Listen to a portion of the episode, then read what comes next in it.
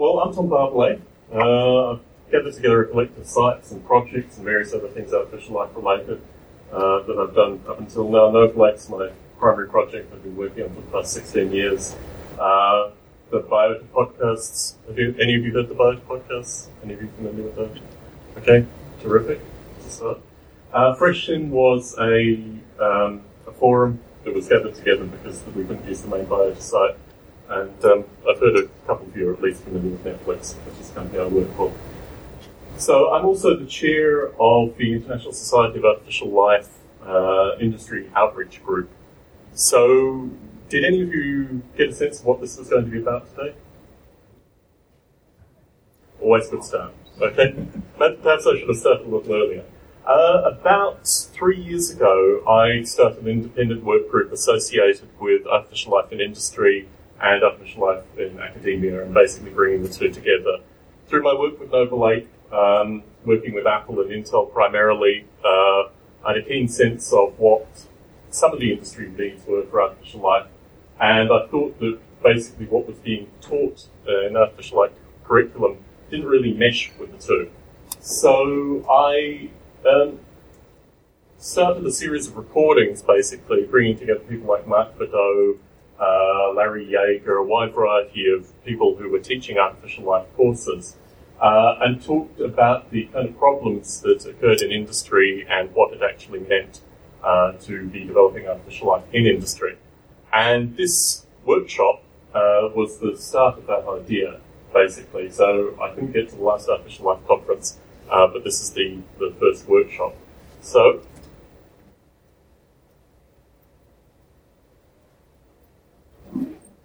you are the workshop. Uh, the workshop is being recorded. Uh, the audio is going to be used and presented in a public form. Um, if you don't feel comfortable about being recorded, uh, you don't want to talk about artificial life in industry or your own experiences or these kind of things, please feel free to either sit up the back or uh, you know, do what you want to do. But I would prefer if people uh, move forward and kind of became a, an active and contributive group um, because basically all your insights are, uh, are going to be very useful. So I think I've given the, the warnings disclosed. If you don't want to mention your full name, uh, use your first name. If you prefer not to mention uh, the industry or the area if you work in, um, you know, you don't have to.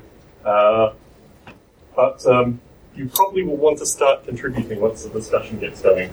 So uh, please consider that. So this is the proposed structure. As you probably didn't get a sense of what this was going to be about. I didn't get a sense of how many people would be attending or the general skill set that would be available here. Um, so this is the proposed structure. I'm willing to take this considerably more freeform, uh, but basically, uh, initially just a general show of hands of, of who we are. Uh, folks who want to give introductions and experiences associated with artificial life in industry or potentially uh, teaching artificial life for industry. And then we'll work through a couple of problems um, that I identified through the, uh, the early work group and also talk about the quality of life for artificial life developers in industry. Uh, then the only real deliverable associated with this workshop are the skills required. Uh, but general skills, uh, skills in soft artificial life, skills in hard artificial life, and skills in wet artificial life, in order to continue on uh, into industry. And these deliverables basically will be given to the next presentation uh, following this one, the next workshop, uh, which will be associated with the teaching of artificial life for industry. And then, hopefully, from the group gathered together today, uh, we will have a few folk who are sufficiently interested to kind of continue on this discussion and this thought, and hopefully this will become a, a reoccurring workshop at the Artificial Life conferences where we can give updates and some discussion. We can bring new people in. Uh, we can ask for, uh, for folks to speak and these kind of things. Uh, because certainly Mark Bedau's vision, and this is carried on to the uh, the new uh, society board uh, is that uh, artificial life and industry be, become one of the, uh, the focuses uh, of the International Society of Artificial Life. So, with that aside, so no introductions initially, just a general show of hands. Uh, who here works in industry? It's a good start, okay? who here is an academic? Very good. Any students here? Very good. Okay. Uh, combination. Okay, since we've not got the industry. In terms of our general interests, soft artificial life? Okay. soft artificial life is artificial life in software. Hard artificial life is artificial life in robotics, and wet artificial life is the emerging field of, uh, you know, wet artificial life. so, uh, soft artificial life. Okay, half. Okay, very good. Uh, hard artificial life. Okay, very good. Wet artificial life. Very interesting. Okay. So I'll be looking to you for that part in particular. And in terms of artificial life in your profession, uh, how much of you do artificial life full time? Okay. Okay, very good. Part time? Okay. And not at all. Very good. Depends on how broad definition of artificial life is. Well, that, that, funnily enough, uh, I believe. Oh, okay. We are going to go through the introductions and experiences first. Why don't we do that and then we'll get to the definitions? So, um, I'll start with me. I'm Tom Barbalet. I work for Netflix. A small portion of my work with Netflix relates to artificial life, but a large portion of my after hours time relates to my artificial life project Noble Ape, doing things like biota and these kinds of things. Uh, I've had a varied set of experiences, which I will no doubt talk about through the process of the, uh, the workshop. Like I said, I've worked with Apple and Intel, I've worked with people at Google, um, wide variety of these kind of software companies and, and small startups associated with primarily uh, adopting and using Noble Ape, uh, but also other experiences as well. So, would you like to start? Um, sure. uh, my, my name is Aaron. I'm, I'm a postdoc here at MSU, and I've, I've been working with uh, the Avida Digital Evolution platform for involving um, complex behaviors. Um, my background is actually carnival biology. Do you get a sense of Avida's use in industry? So I, I, I'm, I'm here because I don't have uh, a sense of any evolutionary applications in industry. Very I would like to. Very good. Um, I'm in a somewhat similar position. I'm a, under, a, a graduate student at the University of Washington, and so my primary exposure to A-Life has been you know, using it as tools for learning about evolution or using it as an instruction aid talking about biological evolution. So, um, yeah, but I'm very interested in learning more about you know, applications to industry and those sort of questions. Terrific. I'm Josh. Uh, I'm a PhD candidate at uh, University of Vermont, and I primarily worked on evolving uh, simulated robot bodies and brains. So, yeah, also, and no conception of how artificial life is applied in industry. and That's what caught my eye about this. Terrific. Oh, I'm Z from the University of Texas at Austin. I'm interested in emergent behaviors analogous to life, like um, reaction diffusion, pattern formation system, and more particularly using DNA as a substrate to program those reactions. Again, I, like them, I, I'm interested in this. I have no idea how it's interested in how how, how it's applied in. Terrific. I'm Peter. I'm from the University of Texas at Austin as well. Uh, my interests are very similar to Z's. I, we work in the same lab, working on pattern generation applications of DNA nanotechnology to building complex reaction networks um, that mimic life in the hope of uh, moving toward artificial life. Um, I have no experience in industry. I have a an academic interest in entrepreneurship and how this sort of information can be applied to entrepreneurship seems like a really important question, but I have no answers. Terrific. Uh, I'm Micah. I'm just a tinkerer, more or less. Um, I just develop um, on my own uh, ecosystem simulations, more or less. Everything with plants, little animals, you know, back down to bacteria, that kind of stuff. Great. That's all I do. Are you coming to the hobbyist? Yes. Terrific. Very good. Hi, I'll go. I'm Jared. I'm an undergrad at UT Austin. Most of my experience has been with the A Life, or with not with A Life, with the Avida platform, working on um, local adaptations and stuff like that. My name is Art Covert, and I am a useless scientist, but I also teach a year long research course, and uh, I'm here mostly to try and build connections with industry so that maybe I can find some more applied projects for some of my students who are interested in that. Very good. Uh, Mike Terrazano, um, I think mostly things that legal. Um, thing already. I'm trying to figure out how one makes connections to uh, the real world. Frequent. Uh, I'm Dylan Ishuch. Um, I work on the evolution of sex, evolution of cooperation using Avida and now AWOL and others in A-Life. I don't know much about in- A-Life in industry other than random people I've met at conferences who I've heard worked in industry, but it wasn't always clear what exactly A-Life like they're doing there. Certainly. That will be a topic of discussion. My name is Mizuki. I'm with the University of Tokyo. I work with uh, Professor Takashi Ikegami. This is my first ALF conference, and I also take part in startup companies. Um, my interest is uh, evolutions and emergent behavior dynamics, especially on the web. Very much interested in how ALF techniques could be more applied to uh, services. Certainly. I'm Brian. I'm a graduate student at UC. I'm sort of a really hardcore wet wet lab person. Sort of here to absorb the conversation as it were about you know, industry and artificial life and you know, maybe where wet lab can sort of get incorporated.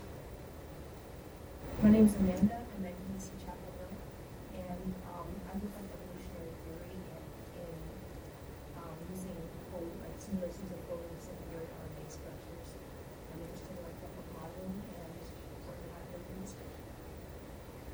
Uh, my name is Alex. I'm a postdoc at the University of Tokyo in Japan. Uh, my background's in computer vision, and I'm interested in A-Life to, to see how computer vision can relate to A-Life, whether I can discover anything new about that to computer vision, and I'm in this workshop to see what, what it's all about and idea of how that artificial intelligence is used in industry. Terrific. Um, I'm Carlos Anderson. I'm a doctoral student here at Michigan State University. I work with the artificial life system Avida, uh, applied more to understanding how speciation works. Uh, but I'm, uh, now that I have a year left, I'm looking for career opportunities. I'm interested in, in both academic opportunities but also industry opportunities in applying artificial life. Very good. So I'm uh, David D'Ambrosio. I'm a postdoc at the University of Central Florida with uh, Ken Stanley. And I do work with um, evolving multi-robot, multi-agent systems. Um, and I, after my postdoc, I'm looking to get into industry, so I'm kind of here to get a sense of how my stuff could be applied to industry, where, who's looking for stuff like this. Is Ken here? Yeah, Ken's here. Wonderful, wonderful. So, uh, Ken created Neat and HyperNeat, uh, and both are really strong. Uh, I'm not sure the outreach into industry currently with it, but I think they're both really strong projects uh, in terms of that. Um, and certainly I've spoken with Ken and Jeff Bloom and a variety of other folk, uh, master students, a variety of folk that have used Neat and HyperNeat. Um, anyway, so now we get to the interesting part. In terms of the definitions, artificial life. Anyone want to take a stab at?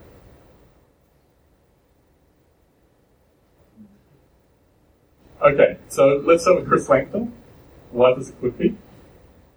And now there are a variety of definitions, uh, but what you'll find in industry oftentimes is it's artificial life as it's most recently used in the media.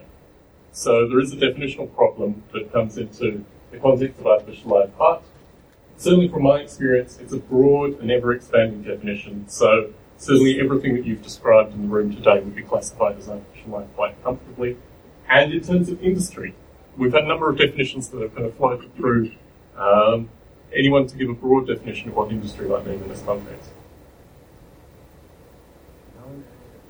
Non-academics, very good. Earning real money, very good. You'd hope, but not always. Okay. so the first problem that uh, I discussed, and it started with a discussion with Mark Bedau and Liz Swan and various other philosophers of artificial life, was what I termed as the value problem. And that problem, explicitly stated, is for an external observer, i.e. not someone who spends days tinkering with artificial life, what is the value of artificial life? And I think in terms of the classification and use in industry, it's really important, particularly from an academic perspective, to have a sense of what value means in this context. It's not an ethereal term, it's something that's absolutely uh, applicable uh, to industry. So, my experience has certainly been in terms of introducing artificial life to uh, groups that have a varied degree of interest. uh, but have an existing set of solutions which are non-artificial life based and introducing artificial life solutions into uh, their environment. For uh, you know, some pluses, some minuses. But it is always in the context of what is currently being used. So, um, in the case of uh, Neat, for example, in game development, there are already existing AI engines out there that uh, do a set of tasks, uh, but aren't necessarily based in artificial life. And if you were to introduce Neat, for example, into that environment, you would need to already understand what those uh, um, those AI engines uh, were doing and how Neat could be used explicitly associated with that.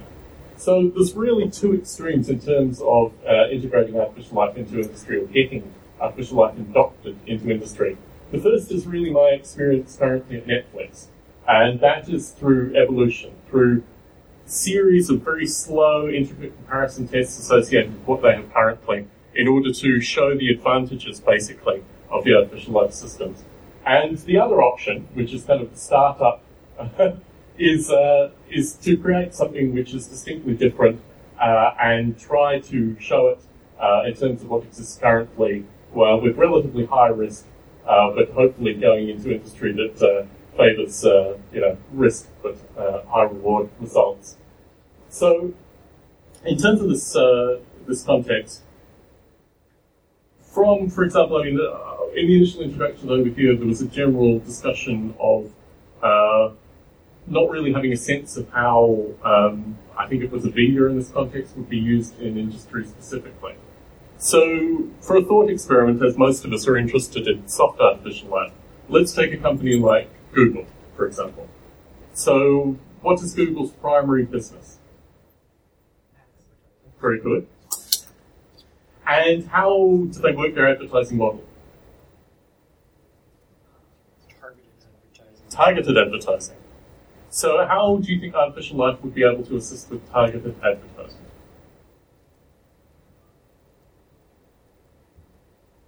What is the nature of the user interaction with Google's targeted ads?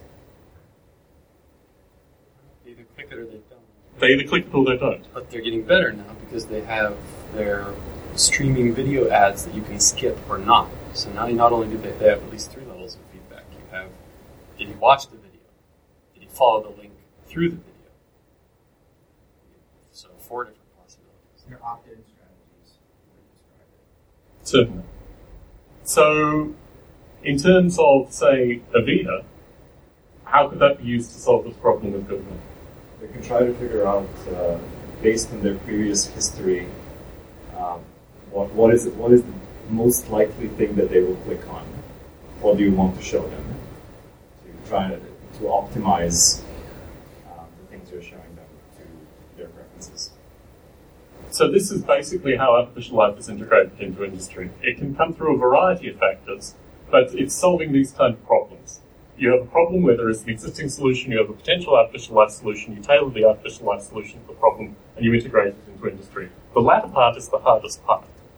It's relatively easy actually to create a model to solve that kind of problem, and then demonstrate it and do what you need to do. But actually getting the company to adopt the solution, particularly in a company the size of Google, is really the difficult part, and we'll get to that later on. So can I ask a question? So you described two two methods there, Mhm. evolution and the revolution. Is recombination not a possibility? Certainly, it's an extreme, and there is there's gradation between, without question. And ultimately, if you're working with a very small company, or you're forming a startup, or doing these kind of things, you're probably going to be more towards the revolution end. If you're integrating in a larger company or bringing your skill set into a larger company, it's going to be a very slow, progressive process. But there is a kind of critical point where it reaches, you know, critical mass basically. And it's very interesting actually to watch artificial life projects enter um, large companies in particular, and certainly that's been my experience. So the second problem, which is probably not quite as applicable to the general group here is the notion of the acknowledgement problem, which is that you, once you're sensitive to the processes that, or the body of work that is contemporary artificial life, and you see various solutions occur, which are clearly artificial life solutions or clearly inspired by artificial life, they're very rarely described as artificial life solutions because, well, it's a two, it's a two-part problem. Firstly, artificial life as a general term isn't used very well um, in a kind of broader press and community. And similarly, artificial life developers are not necessarily as proactive as they need to be associated with referencing acknowledgement. You see this more, well, I see this most because I'm familiar with body of work in game development. So, um, are any of you familiar with the game Flow that came out on PlayStation 3 maybe three or four years ago? Okay. So, very good. so, um, looking at Flow, I was immediately caught by uh, Jeffrey Ventrella's work. Are we familiar with Jeffrey Ventrella's work? So, very good, very good. And the thing about Flow was also that I knew that uh, Todd Furmanski, who was at USC at the time, uh, published a paper that was directly next to, or chapter, it was directly next to a chapter in Jeffrey Ventrella's, of Jeffrey Ventrella's in uh, Artificial Life Software Solutions, I think, or something like that. Uh, it was an Adam Mansky book that came out. And funnily enough, Jenova Chen also worked with Todd Furmanski at USC. And when Flow came out, it was just slightly inspired by, but slightly too much associated with Jeffrey Ventrella's work, certainly in my own eyes. And at the time, uh, I'm, I'm, very close with Jeffrey Ventrella. We had a long discussion associated with the work. He decided that it wasn't worth doing anything proactive in this light. But I think basically if USC, well, if USC had had a slightly more proactive vision associated with uh, academic integrity and all these other kinds of things, then the reference would have been made and rather than the publicity engine that came out associated with Flow being a unique work and incredible and having absolutely nothing to do with body of work that was artificial life, perhaps some reference associated with Ventrella's work could be wrapped in.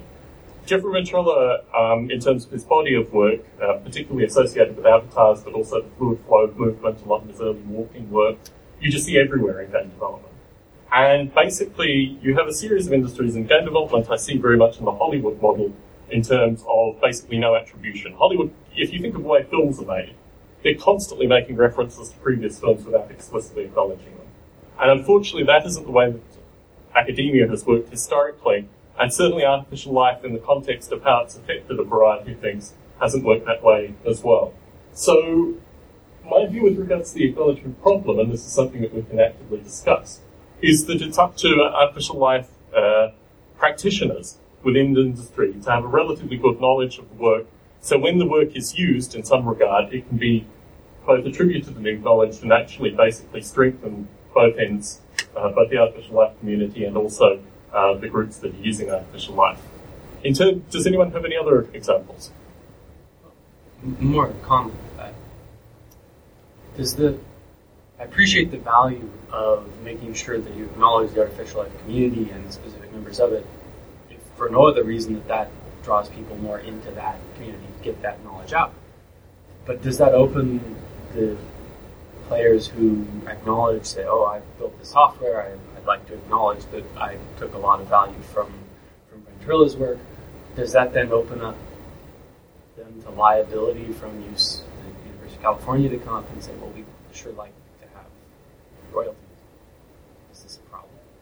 So, um, part of the discussion to date uh, has been associated with open source and open source methodology. The International Society is, I think, quite far behind this discussion. But in terms of the active protection, uh, practitioners, and Ventrella is one of them, uh, the notion of attribution and royalty collection, all these kind of things, are tertiary, if not at all. So I think in these cons- in these points, basically most of us produce our work open source anyway. And um, in terms of academia, um, I, I don't think there's any there's any burden associated with that. But it is a good point, and it's a valid point that perhaps the community should acknowledge. Not that we're looking to make money from this, but we're looking to actually strengthen the community. So um, you see also uh, Will Wright is a good example as well. So Will Wright uh, has had a kind of lasting connection with the artificial life community. A lot of his elements in his games are artificial life like. They may not be explicitly artificial life, and certainly with Spore, he stated on a number of occasions quite explicitly that this wasn't artificial life fundamentally. However, it would be wonderful to have someone like Will Wright actively acknowledging the community in a public sense and also acknowledging the fact that he was very interested in attending and attended some artificial life conferences and that basically the artificial life community actively inspired him. It would be very good for the artificial life community if that occurred. So I, I understand basically that acknowledgement could be seen in some regard associated with royalties and these kind of things, but we also need to probably make clear in terms of you know what we do. That basically it's about you know it's about mutual growth. or boats rise, basically. Um, so I think that is an acknowledged problem, um, but again, the nature well, in terms of intellectual property law, it's actually far more dangerous to deny based on fear in terms of basically damages could be awarded anyway. So both from a practical decision, even if they were concerned in that regard, it's probably more dangerous for them not to acknowledge. But also, basically, I don't see the community as looking for uh, necessarily. Um, I was going to say, don't you want it to be a plus plus? I mean, so if the individual who's doing the whatever it is that they're doing, if they get a benefit out of acknowledging the community, then going to community.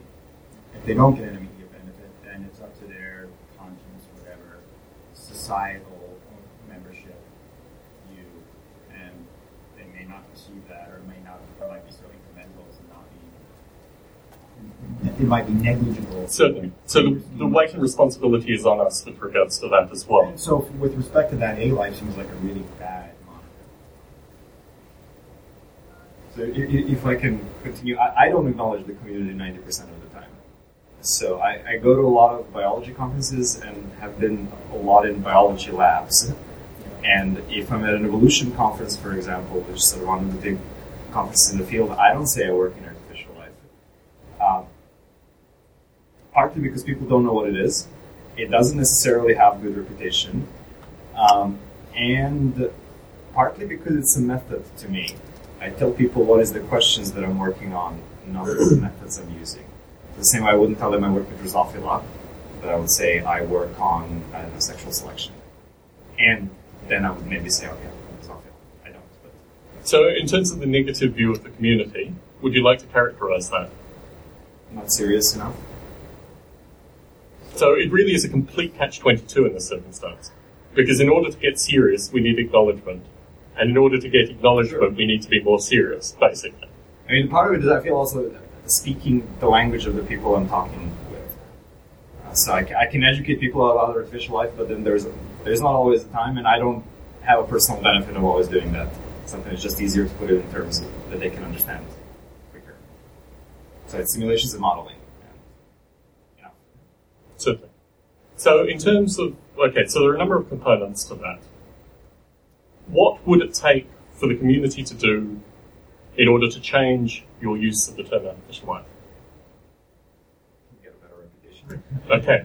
Well, probably what someone will have. So a possible outcome would be that someone will either figure out a better moniker or become particularly successful, have a new name, that name sweep in a periodic selection event, and everybody will start using that name even if they don't use that particular system, and that name will be generalized. So the name problem is very interesting. And certainly in terms of doing audio recordings and internet radio and radio and all these kind of things, the name problem is a kind of, it's a continuously raised topic. And you get some amazingly good names which are very, very small and grouped. And you get names which are broad and they're then turned. And artificial life itself as a term has been turned, uh, you know, quite rapidly uh, in terms of external work that's done as well. But with the view that we don't have a new name currently, and if we do have a new name, you're probably going to see exactly the same problems associated with the new name. This is a conference that's been run for, what, 26 years now. The term is associated with at least some body of work. How do you think we can re, well, rebranding is a problematic term because on one sense, if we find a new name, we can all move to the new name, so much the better. But probably for at least the past decade, I've had serious discussions with people associated with a new name. Artificial nature has come up. The term artificial is problematic. You go through these constant cycles, and you know what happens? We all get older. Time goes on, funnily enough. And we're still at the same problem associated with the name. I think whether you call it A life, artificial life, whatever you call it, the name is here. It represents the group. You just need to have something that's already that is successful, Mhm. right? And people will say, "I want a bit of that success." Right? That's stably successful. So, Craig So this if- work, for example. If Xbox was called A Life, Mhm. people think that Xbox is successful, then they call themselves A Life, even Mhm. though it might have nothing to do with So there's already there are, there are multiple companies called Artificial Life and A-Life. Yeah. Moving that aside, Craig Venter's work, for example, in terms of complete rebanding and taking the term to a completely different place. Yeah, so he would be someone at the evolution meeting who would be not well. Exactly. So we as a community need to own the term or discard the term. And if we choose to own the term, we need to really own the term. So Venter, Venter thankfully has changed the term that he uses to describe his work now. Perhaps through prodding, poking, what have you, or perhaps because he realized that it had such a negative connotation, as we've already noted. But I think that the new term one is, a, is an ongoing debate, but unfortunately I think we're all getting older and so we need to think about the term that we have as artificial life and perhaps how it is our responsibility, not those that have come before us and misused the term and created all this bad faith, to actually start reintegrating the term in something that be used in a positive light. Does anyone else have anything that they want to say about the negative connotations of the term artificial life? I just have a question about how artificial life is viewed uh, by industry people versus biologists, because I can see that biologists focus maybe on the artificial part and think, well this is thing's really not real. How do we know that science is good? And what are the industry people's problem with the artificial life work? I think, firstly, the, the language is alien to them. So if you look back at the value problem, they're looking for immediate benefits against the problems that they are currently dealing with. So to say artificial life in the context of that is meaningless, and, and without question, I'm going to acknowledge that point. So what you have to do then is start describing the underlying components that you're going to use, and even that, which is my experience at Netflix, the language is completely alien. So you keep going down, but then you start showing them solutions. And once you can start showing them, this is what you're doing graphically, this is the new solution graphically, this is the benefits graphically, look down here, it's a color chart, you can see what's going on, these kind of things. You need to basically return it to first principles. And you're absolutely right. In industry, the term is meaningless in that context. But as a body of work grows that is applicable to what they're using it for, and if the community is actively acknowledging that it's artificial life, basically it rises the term up as well.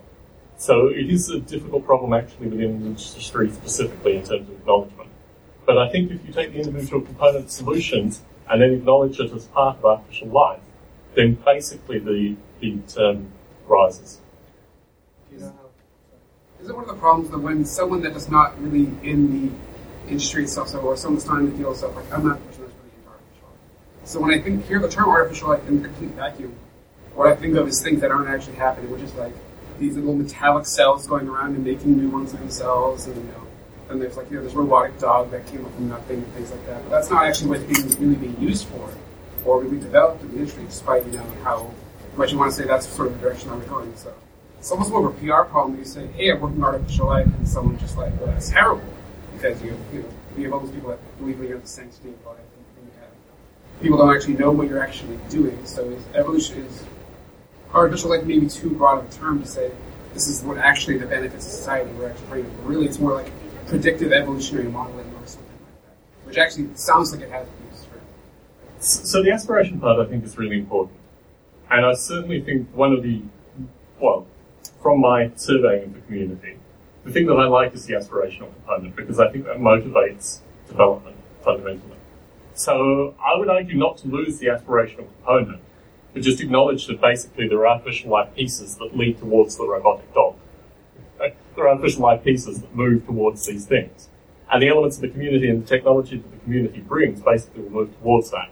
But considerably more fundamental, there are companies like, well, Google, Apple, these kind of companies that have real world problems that there are uh, artificial life solutions for. And slowly but surely we're working in that And I think it'd be as well. to sort of have more of a dialogue of, hey, this is what we're actually using this for right now, rather than, hey, in, in 75 years we had this hypothetical value of all these small experiments that we're doing now. Okay, so part of the problem is secrecy. I didn't have a slide particularly for secrecy, but I want to talk about secrecy specifically. Because um, when I started doing um, uh, the Biota recordings, the internet radio show, uh, for a couple of recordings, a fellow from Lilly called in.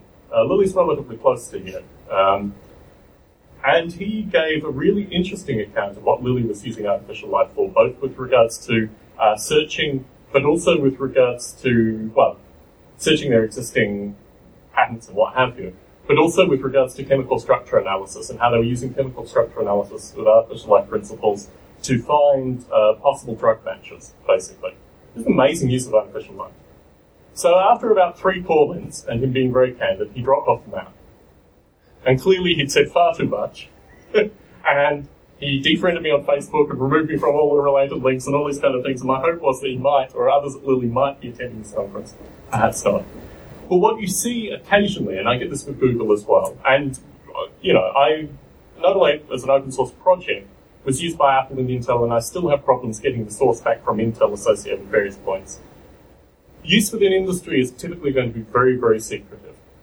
And my hope with regards to doing these workshops, and they'll continue through the Artificial Life conferences to come, is that some of that veil of secrecy will come off. Because I think if you start discovering what artificial life is actively being used for in industry, then you can start promoting it as well. So the Lilly example is absolutely fascinating because this was three years ago. So if they took what they were doing then and we kind of progressed three years, particularly with computation, what have you, they could be doing some amazing stuff with artificial life currently, but they're not going to be presenting here. They may be presenting at other conferences. They may be explicitly not saying it's artificial life. But I think as a community, we need to almost have a, an active sensitivity to these kind of principles. When we see them being used in industry, we reach out to the people that are using them and we try to cultivate them in terms of a broader discussion. So how, how has um, uh, evolutionary computation, genetic algorithms community solve this? Because my understanding is I haven't been to GECCO, but my understanding is if you go to one of their conferences, that there is a lot more industry there than there is here. Mm-hmm. The, these terms are better known and better liked uh, in certain industries than than artificial life. Certainly. So how how they how have they dealt with this? You know, GECCO has been very smart. Firstly, they've basically initially selected uh, people that were doing work that was highly applicable to industry and got them speaking. And also, they've maintained a very strong artificial life and industry track, which will bring people in. This conference is not. This is my first time attending the Artificial Life conference. I've tried to attend previous conferences, and unfortunately, work has not allowed me. Uh, but um, my sense with regards to this conference specifically, and certainly the reason that Mark Bedau was so interested in me talking at the last one and also doing this group, is basically bringing some of these industry components into this conference as well. So GECCO is a competing Strong Elements Artificial Life conference has been very, very successful, uh, where this conference hasn't been. Uh, but in large part that's because you already have an outreach that is bringing people in, and this conference really hasn't done that historically. So the hope is over, you know, five, well, six, eight, ten years, that this conference can change as well to start having some of the draw that, that GECCO has, because certainly a number of people that I wanted to meet went to GECCO instead, basically, and have historically gone to GECCO instead.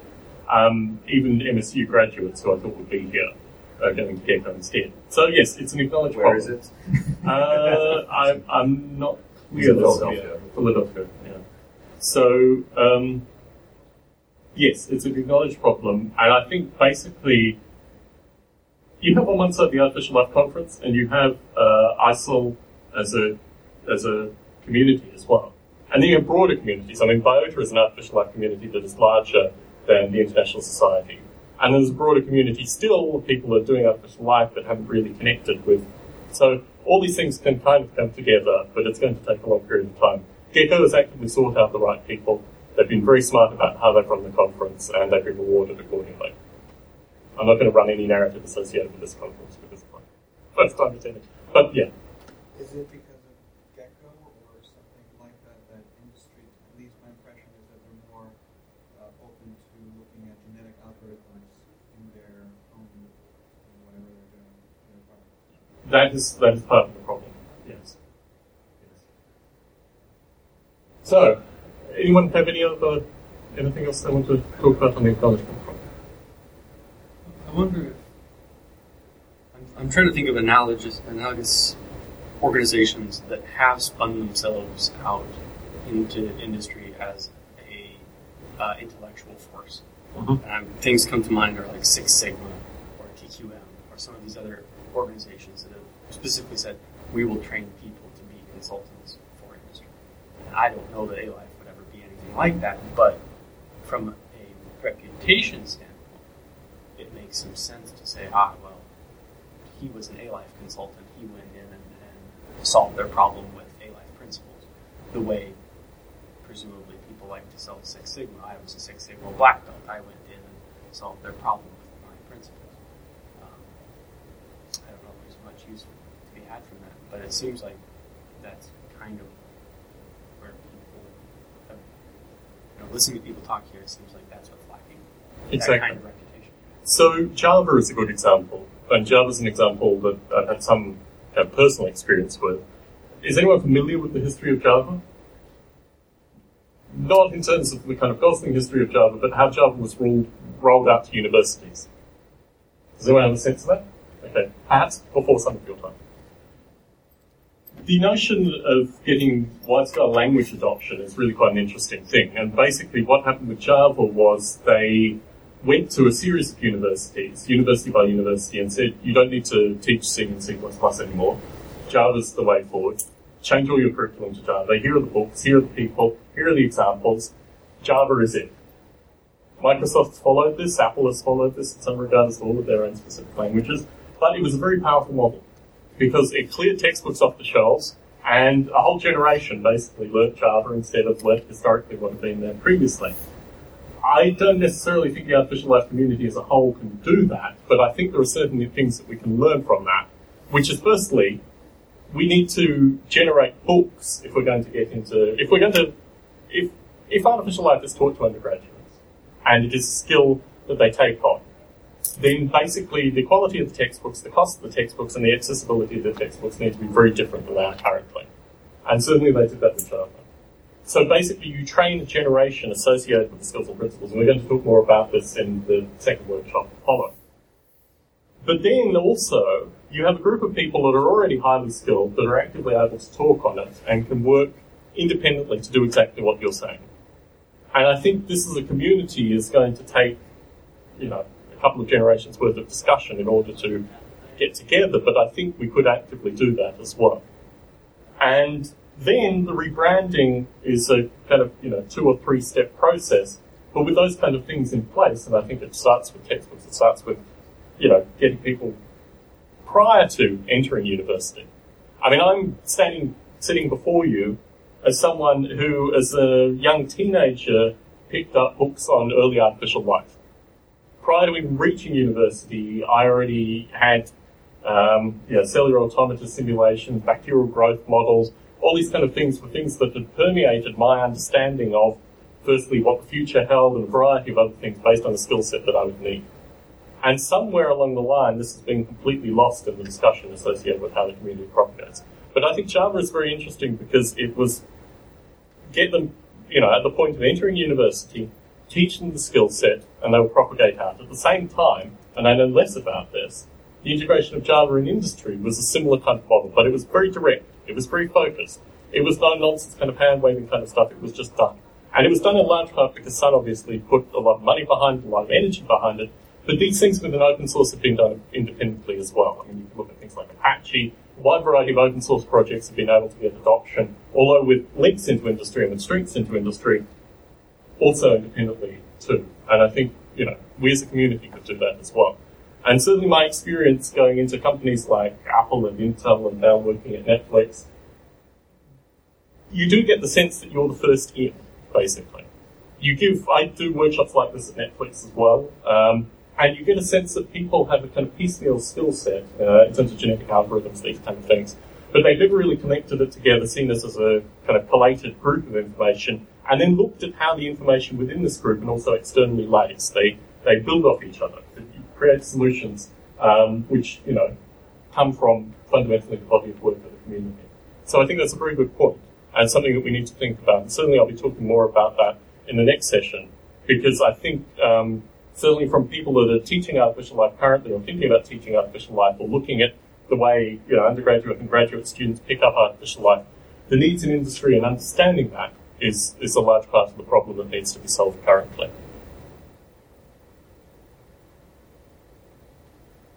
So this, um, I don't know necessarily. Uh, does anyone know where Chris Langton is? So Chris Langton, I don't know how much. Okay, let me let me think about how we're actually going to frame this. Chris Langton invented the term. I think for probably who was it? Maybe artificial life five or artificial life six? Anyone here? Uh, that's a good question. When was the last artificial life conference that you saw Chris Langton at? My first artificial life was, was Portland, Oregon, so that would have been, I think, after this time already. Okay. So when I, in 2005, I um, picked up biota.org. I became the editor of the site, basically. Um, is, I know you've heard the podcast. Is anyone else familiar with biota.org? The biota conferences? Any of the legacy? Okay, very good. So Biota started a conference series that wasn't necessarily in competition with the Artificial Life Conference. It just said that artificial life is considerably broader, perhaps illustrating some of the problem terms that were described. And that basically, rather than getting together folk that are interested in artificial life, we should get a small group of folk that are interested in artificial life, and then throw in Douglas Adams and Richard Dawkins and these kind of people. Uh, technically, Richard Dawkins was part of the artificial life community at that stage, but that's another story. So you had Mark Bedau, you had uh, Chris Langton, Larry Yeager, all these kind of people came together at the Biota conferences as well. They were a far broader community.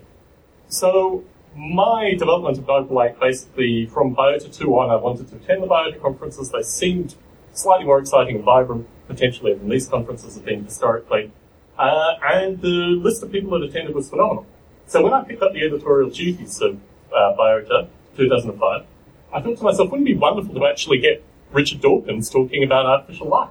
You know, wouldn't it be wonderful to get uh, Mark Bedau, Tom Ray, you know, all these names, all these historical names, uh, many of whom still attend these conferences on good day.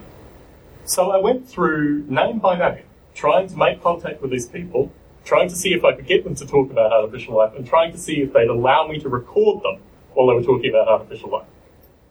So I'm giving this kind of an epic tale because it was an epic process. It took me about five years to gather together probably about 60% of the early A-Life conference names that have gone on and bring them into a, a, situation where they were comfortable with being recorded and talking about those processes. Through this period of time, Chris Langton was the one person I wanted to get on more than anyone. He defined the term, wide variety of other things. So this is unsourced rumor. But from a couple of sources, they said that basically Chris Langton was now working on a building site somewhere in New Mexico. You look at someone like Steve Grand, who literally made a small fortune and then lost a small fortune in artificial life. He's living in Arizona in a small apartment. The history of artificial life has a strange kind of bend from amazing highs to amazing lows. And within my own experience, I've experienced some of this rock as well. But what you find through here is a group of idealists that haven't had any way of, or have had a moment where they've reached out to industry or gotten some degree of success, and then all that has basically come crashing down. To the point where, as I was doing the Biota series, I was tracking a community of maybe 100 people. And through a period of time, about 2009, a majority of those people were unemployed. So you have a very striking sense in this community that unless you can map your skill set onto something that's very real and maintain work, your quality of life is not going to be particularly good. So I include this slide very importantly because I think the notion of quality of life, and my background in discussing this comes from the game development community. The game development community has separate ebbs and flows, slightly higher than artificial life in terms of general survival. But still, the quality of life is a topic that needs to be discussed. So when you talk about artificial life in industry, my the first two experiences I gave, the first two experiences I had with Noble Ape going into Apple and Intel. They used the source code, they maintained the source code separately, they made small contributions back to the source code. But what I got through those two interactions was basically street credibility. I knew that I could contact people in Apple and have contacts in Apple that other people don't have. And with regards to Intel, I knew that Noble Ape was being used on the next generation of processors at any given time they would occasionally, and when I say occasionally, in the case of Apple, maybe four times, in the case of Intel, two times, and I'm trying to get additional source code, make contributions back. But that was the level of contribution. Yet, speaking in a community, my interactions with Apple and Intel are seen as being relatively unique. But they gave me, well, the question is what benefit did they give through that interaction? And you need to think about this very strongly, particularly in notions of open source, but also what the community means as a whole, as a body of work, but also as the individual contributors, in terms of how the individual contributors get value from what they're putting out there as well. And this is a very difficult problem, but it's something that I think needs to be stated explicitly. So, in the case of uh, Apple, very, very minimal contact. Uh, contact. Uh, I spoke to a few engineers on the phone, exchanged emails, got source code. That was about it. With Intel, I went and gave a talk. I spent about a day with a series of engineers.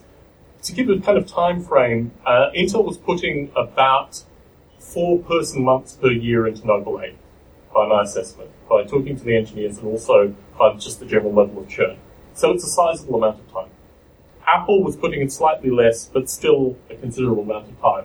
I now have a full-time uh, roboticist who works on Noble Ape and a part-time person who works on it as well. So in terms of the project now, in terms of my interaction, there are people that are working on it full-time uh, too. But in terms of the value that they got from using Noble Ape, um, are any of you familiar with Noble Ape? Okay. Very good. So Noble Ape creates a simulated environment, and there are ape-like creatures that wander over the simulated environment and interact with the environment, and you get various issues associated with genetic hybridization based on the environment. You also have a social component they call social networks. Uh, if you're interested in attending the um, the artificial life component, I it's kind of bring and show. I'll be showing Noble Ape at that. Apple used Noble Ape for um, tuning certain aspects of their processor, but also it has a real-time graphics component. So you have a very tight mathematical core and real-time graphics that's showing what's going on, basically.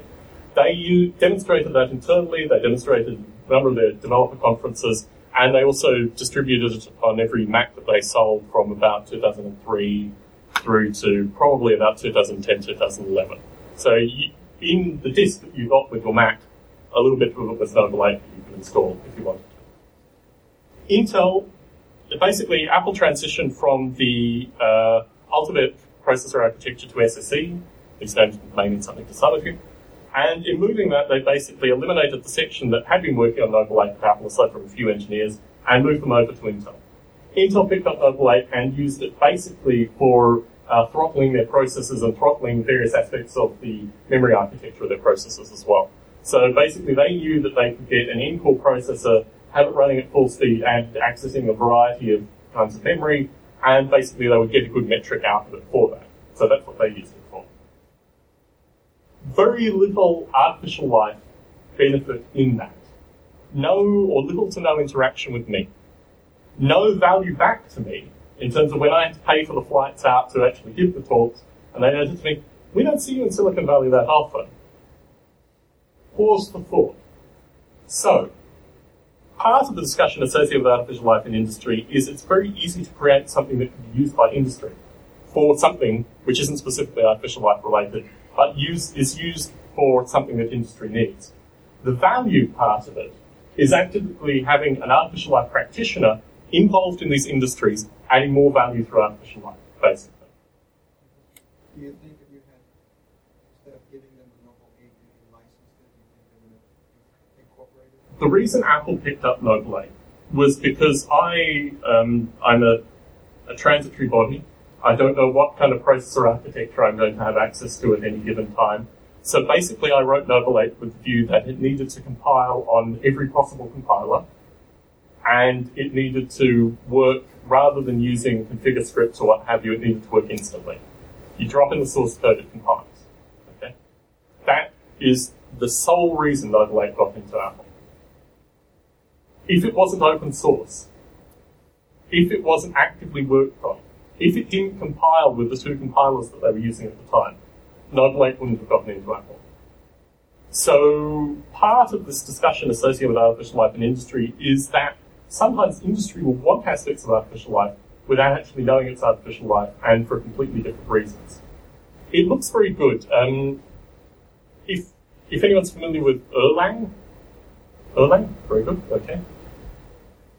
I'm relatively close friends uh, with a very successful Erlang consultant. He goes into uh, companies like Chrysler and he creates training programs and he's always said to me, you could do the same thing with Noble Ape. It would be very easy. You do it like this, this, this, this. The nature of going in and getting licensing is very, very different. And it creates a focus, um, and certainly probably the academics or those that are becoming academics in the room will understand associated grants, that sometimes you spend all your energy chasing something rather than actually getting it. And I think the real danger with regards to going in, well, even after Noble Ape was in Apple, there was a number of interactions that I had with Apple associated with could I get discount Apple computers. It seemed ridiculous to me that if I bought an Apple computer, it would have a CD with my software on it, or that they were demonstrating my software at a conference that cost $2,000 to attend, or a variety of things where they were clearly getting value added benefit, yet I couldn't access any of that value. So they basically throughout said, well, you know, value metrics are like this and this is like this. Finally, I was able to get a friends and family discount on a single machine.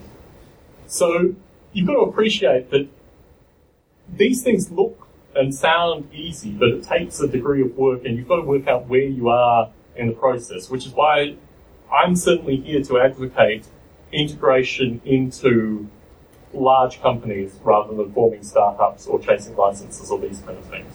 Because I think that business model in the current economic climate is just deadly and will basically put you on a building site in New Mexico relatively quickly versus actively going into companies that could be using artificial life and then turning them into companies that are using artificial life.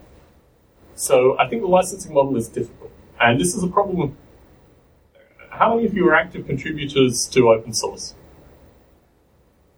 Okay.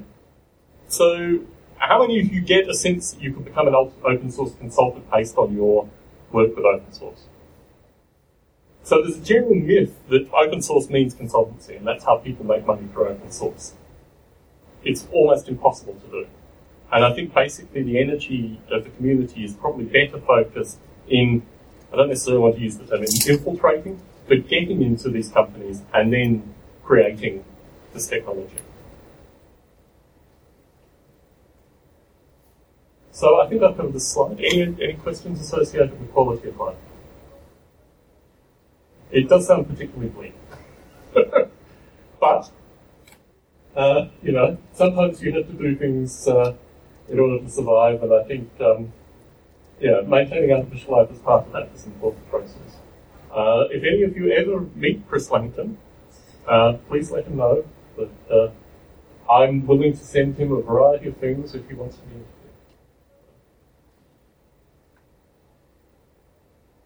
Now this is the interesting part, and this is the deliverables part of, uh, of this, associated with the skills required in order to use artificial life in industry. My hope was that there would be people in industry here, and that there would be people who could talk in particular about hard and wet. I can talk somewhat about soft, uh, but hard and wet has slightly different skill sets clearly.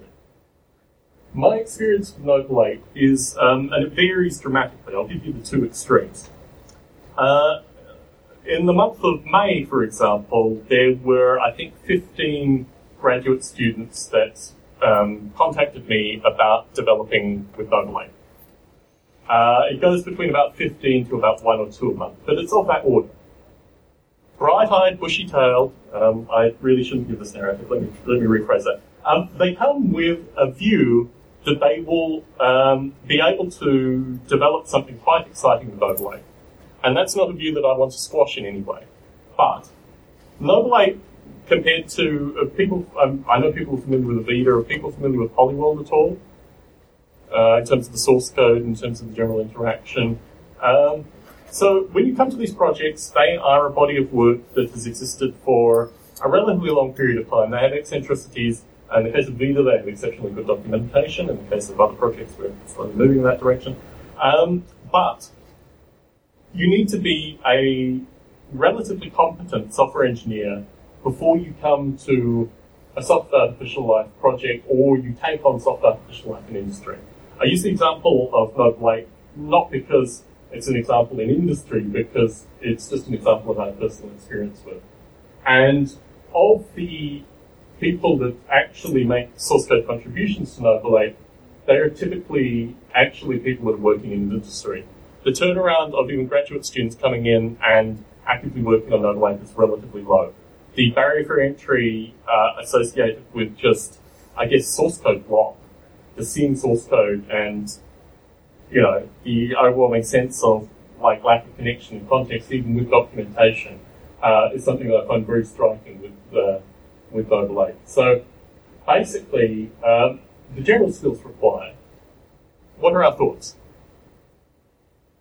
You're going into a company. Uh, it could be iRobot, which would be a good example for hard.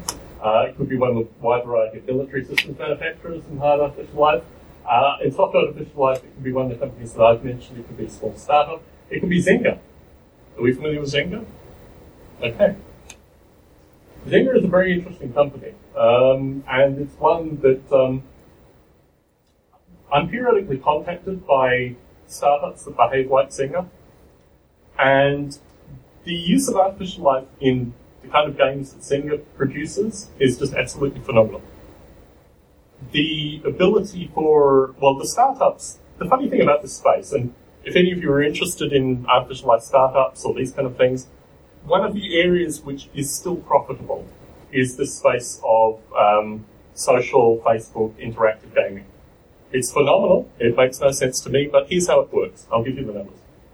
You take about uh, 60% to 40% uh, advertising, and you take about 60% to 40%, which be the numbers I'm spread, in terms of in-game purchases.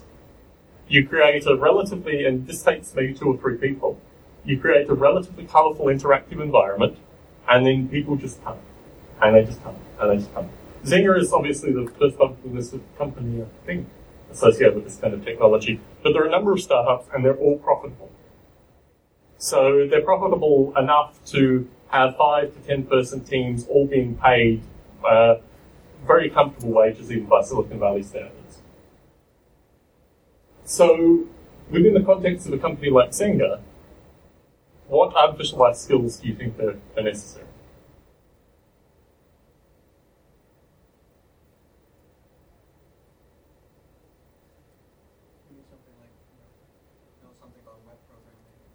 Okay. So that is part of the skill set that I would say you'd need to have anyway. You basically, the point about going out into industry is not that you're extremely focused and uh, blindingly brilliant associated with artificial life. It is that you have the skill set that industry will take plus this artificial life component. So I think in the case of that, that's a good example associated with this is a skill that you need to have in order to work at Zynga, for example. The artificial life component associated that would be beneficial too is, well, I mean, you could take a wide variety of things from Avida, you could take a wide variety of things from a variety of the, uh, the, the, projects that we've mentioned so far and tailor that to a Zynga specific game. Any thoughts on this? In terms of the Avida crew, I'm, I'm seeing uh, shaking heads, looking down. What kind of things from Avida do you think would be useful to a Zynga game?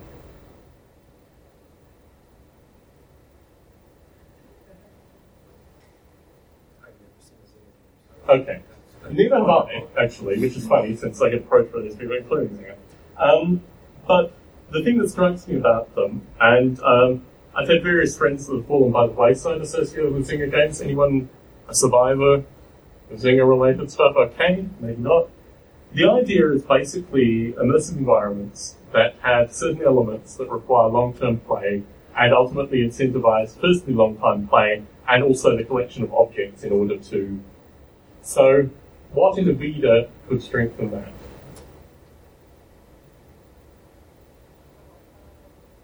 I mean, we're actually kind of making a Zynga-like game using HyperNEAT. So um, the idea there is that we have uh, these virtual flowers, and you have to take care of them, but their design is created through artificial life means, through these uh, pattern generators.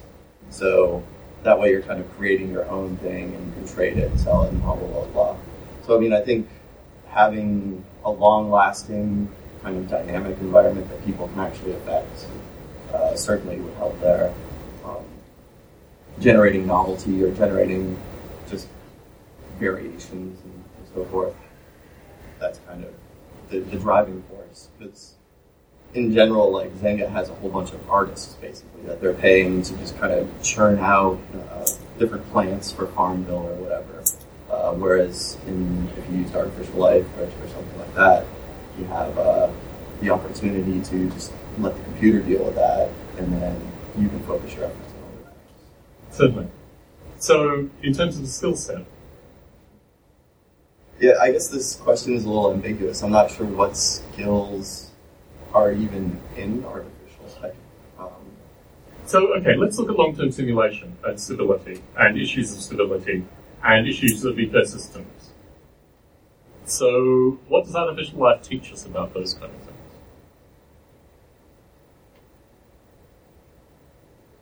Uh, they must reach equi- equilibrium, otherwise they just crash, fall apart. And what assists with equil- equilibrium? Feedback. Feedback and diversity. So, have any of you played with predator prey systems? What sense do you get about manually tuning predator prey systems with small numbers of predators and small numbers of prey? Um, that's an enormous headache. Exactly. what happens when you add more predators and more prey and you actually create an ecosystem for it? Uh, you have a better chance of things stabilizing. Exactly. So this is a phenomenon that you need to have experientially. You can be told this, but you learn a lot faster if you're actually pulling the levers yourself. Now, I don't. This is the problem here: is that I come to artificial life with fundamentally a hobbyist, experiential industry background, and folks who've been attending artificial life conferences probably have a completely different background and completely different understanding. So, in some regard, what you might be seeing here is a fracturing between what I associate with artificial life and what you have hysteri- through history associated with artificial life. And I think part of that is going to be talked about in the next workshop specifically. But basically, what you describe, I think, there are other areas we could find it, but I think is probably even more apparent if you've written and experienced these kind of artificial life simulations.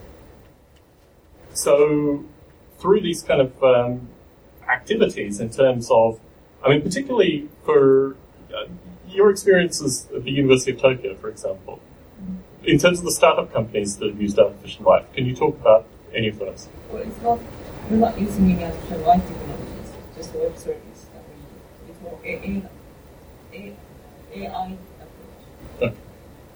That's why I'm interested in AI and not anything we can bring to the traditional AI. So, in terms of in terms of the traditional AI approach with startups, what kind of experience have they had with these startups in terms of how they how they formed? What percentage? So, are people familiar with Tim Taylor? Tim Taylor's work. My understanding is he might be here. I hope he's here. Tim Taylor basically has gone both in and out of uh, industry and academia. He worked for a period of time um, with a startup associated with trading. Trading is one of the, I mean, if you look at the artificial life startup that could succeed relatively rapidly, even in the current economy, trading is a good example of this. And certainly the, the super wealthy that I've met through my experience with life, a good portion of them have been associated with trading and looking for improving their trading based on artificial life principles. So uh, Tim Taylor's experience is very interesting because he took uh, the stock market and he used models of immune response in modeling the stock market. So if Tim were here, he would talk more to it, and I don't have the. the He will be here. He, he, he will be here. He said, the said he's. Yeah, he is. I've, I've been tracking him coming. So yeah, my hope is he'll probably be at the next session. Um, so he'll be able to talk more about that at the next session. But this idea of taking something from artificial life and applying it to industry in a startup can be applicable as well if you understand, firstly, the benefits that your algorithm holds, and secondly, the risks that. So, for example, in, in stock prediction, there is always a group of people that want high risk, high reward. So, initially, without fail, if you have even a basic artificial life model, maybe associated with immune response, maybe associated with a wide variety of other biological models to represent the, the stock market, I think the stock market is an amazing artificial life system to study. You can create a startup which will get investment in this country at least. Tim's problem was based in the UK primarily. That will have people that are interested in putting their money in if you can show basic rewards associated with using these artificial life principles. But it takes you thinking about the stock market in terms of an artificial life system associated with your artificial life model in order to actually get there. So if you take anything away from basically this workshop, it is to start thinking dynamically about artificial life and the broadness of artificial life associated with these kind of problems. Not necessarily that you will end up in an artificial life startup doing stock markets or working for Zynga or these kind of things, but if you start thinking in these ways, you immediately start seeing firstly problems that exist out there that will be very rapidly solved by artificial life solutions. And secondly, you also start thinking about the approach, particularly in the context of the value problem uh, associated with getting those solutions out there. So there are a few people who unfortunately can't be at this session who hopefully, well, one of them won't be able to make it at least, but someone will be at the next session who have had some of this experience, and they will talk hopefully more to that in the context of teaching. Um, but it is an interesting problem. So in terms of the general skill set required, I think probably a good applied sense, I mean, this is the nature of the problem I was describing associated with um, predator-prey relations and you know, life systems. You can read about that. You can read about it and absorb it, but if you've actually experienced it, you can talk to it a lot better.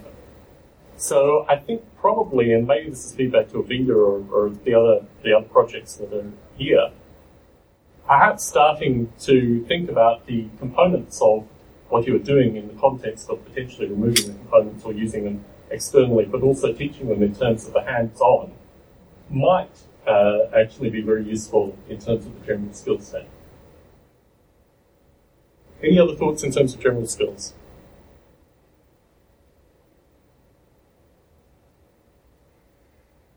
So some of you raised your hands associated with soft artificial life, some asked for a definition, but that aside, in terms of soft artificial life specifically, what skill sets do you think would be useful in industry? We've already had a couple of examples.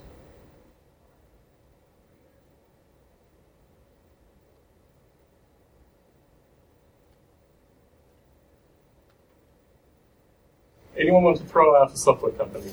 Perhaps one that hasn't been named. Let's say eBay. Type of software. What things in artificial life do you think would be applicable to eBay?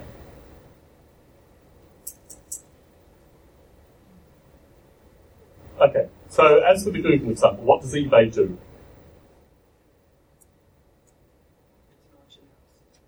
Fundamentally. So in the process of the auction house, um, and I know people who both have worked and work at eBay, what do you think eBay is striving for currently?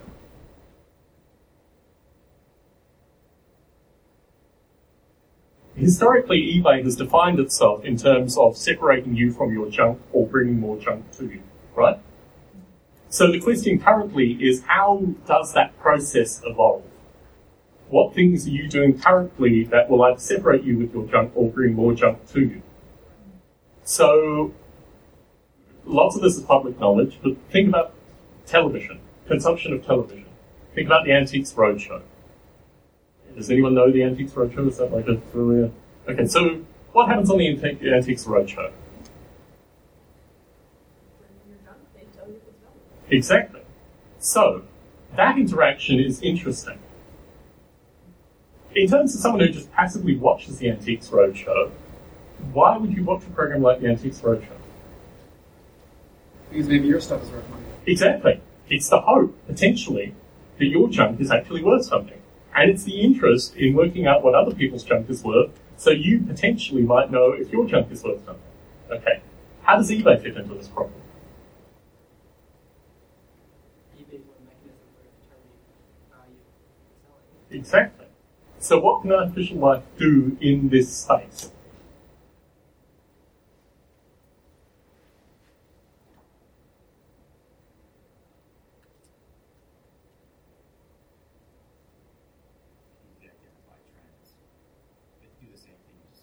Exactly. It, it should make it easier for either you to purchase junk or part with your junk and know things about this interaction, which are either based on your purchases of junk or your knowledge about junk. Those.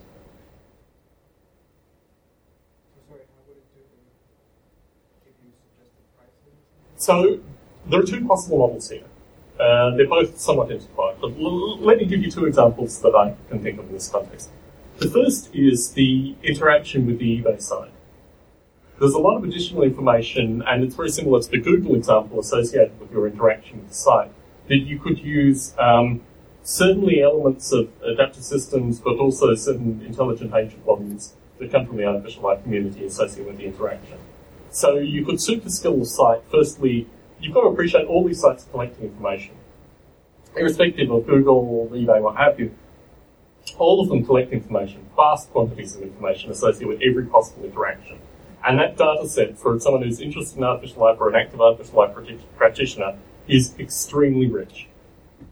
So if you want a real world model that you then want to simulate with artificial life principles, you already have that data set when you go into these kind of companies. So I overheard coming the Netflix prize, smaller data set. The problem with the Netflix prize was it was given out to the public. When you go into these companies, you have access to the data set because you can't disclose it.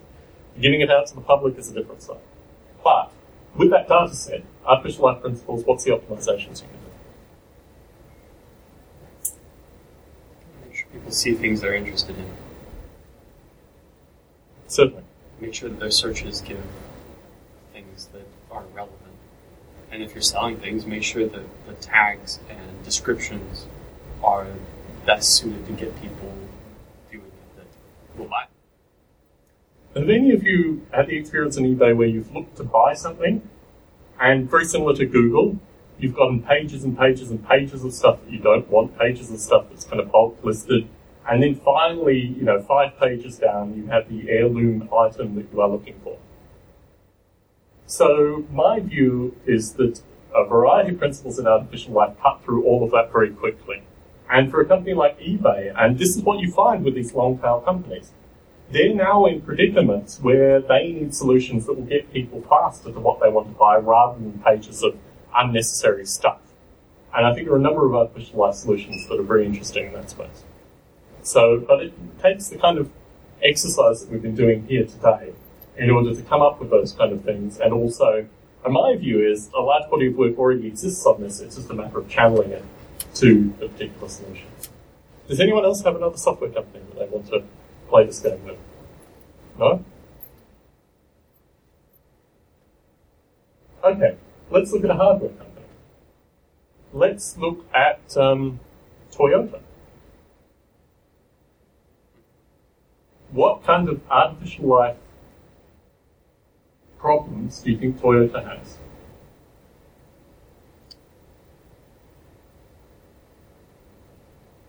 Driving under seriously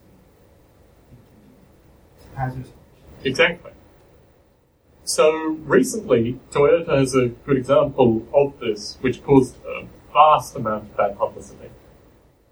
Are we familiar with the problem? Exactly.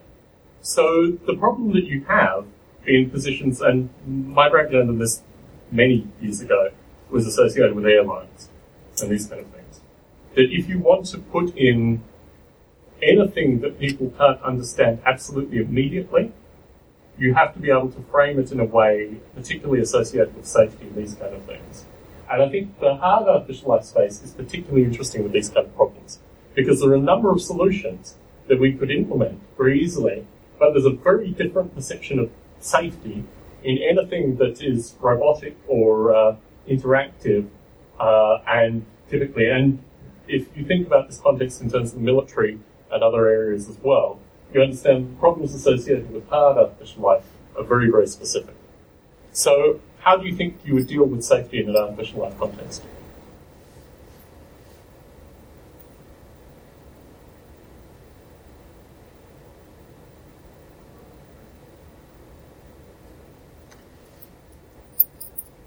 Maybe you could try to predict what the driver would do in certain situations and how the car can react to minimize damage to the driver. Okay, so the difficulty associated with that is public perception. So you probably could do that internally in Toyota, but if you were ever litigated against and that was written up, you would immediately find problems associated with that. There's a very basic principle here that maybe early morning group you're driving the car. The car predicts a wide variety of things. You find this in aircraft as well. What is the one factor that guarantees your safety?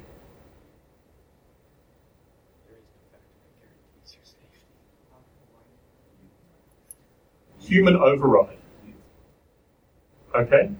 So everything in the context of human override gives a different level of safety, basically.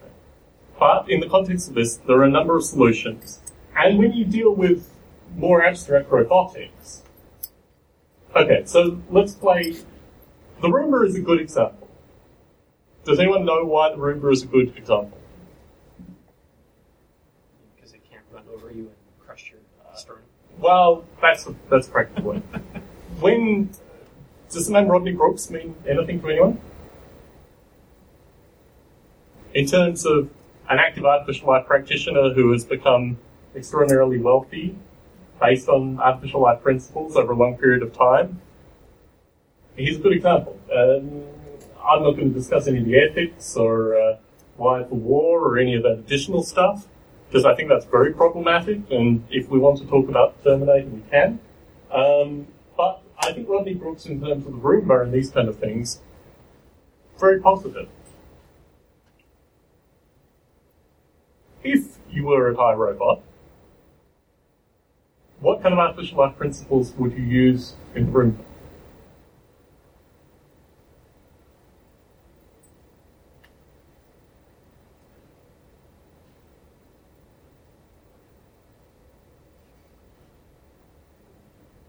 Uh, well, you could do stuff with communication, um, uh, collective action, multiple robots, coordination.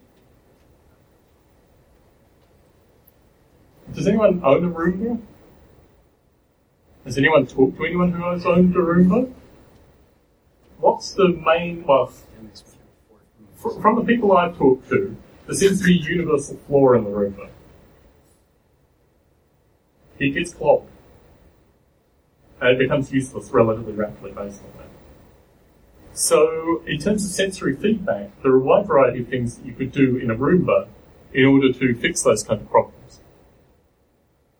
And the interesting thing with Roomba is that um, the pain feedback loop, or the sensory feedback loop, which isn't contained from the environment, but basically will reinforce a wide variety of social protocol. I guess we're so- somewhat familiar with that some way. That is very important with regards to these kind of robots too.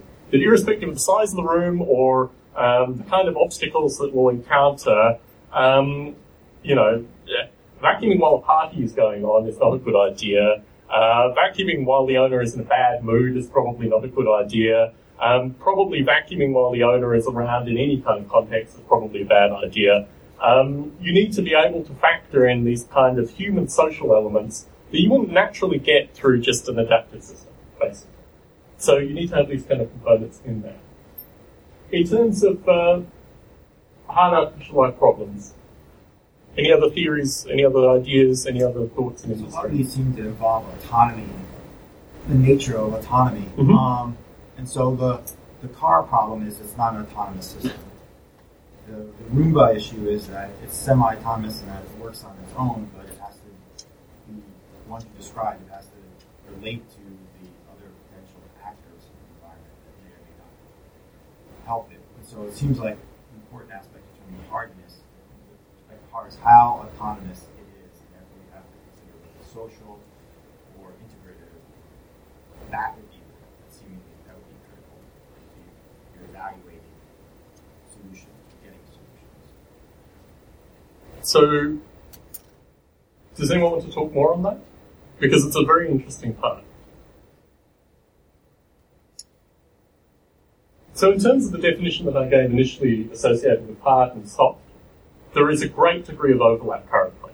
Because everything that you've said exists in hard artificial life, but also exists in soft artificial life.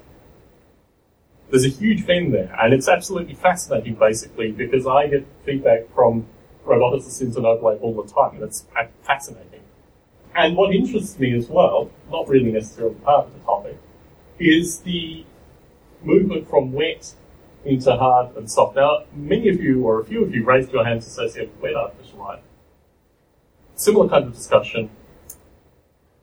What, what are your thoughts associated with wet artificial life and skills that are needed to work in the field, in an industry? It really depends on what sort of level you're looking at the wet artificial life. On one hand, you have your, you know, on the cell base where you're actually, you know, changing out uh, your, your different gene structures and whatnot, and you can argue whether that's artificial life or not, it's doing great. And then on the other there's stuff that, like, you know, Aziz group is doing, which is, you know, more on the, the DNA level, of uh, pattern formation, and actually sorting with biomolecules, and sort of the sort of artificial life sort of version properties coming out. So it really depends on what level you're So, in the context not necessarily of social, but of interactive, where do you think that fits into that problem? it's, it's still the same deal. You can interact with problems at both levels. But those are completely different skills. Certainly. so what would you think the skills would be? So that's the depending problem, I mean, you'd have to have a very solid understanding of cell molecular biology in order to do anything on the cell level, and of course, you'd have a very good understanding of mathematics and biochemistry in order to do things on smaller levels. So I'd say really it varies. It's almost two different. So, I think the problem with all these definitions is exactly that, and expanding continuously. But yeah, I mean, again, returning to the general point that the, the skills that you need are a really overwhelmingly good sense of competency in the particular field plus seems to be a, a recurring theme through this. In terms of wet artificial life in industry, any examples, any thoughts?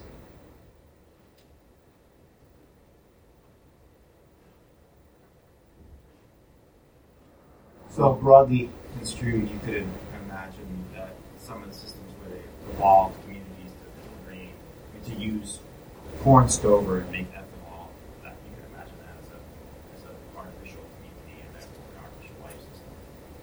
Um, that'd be an example, I suppose.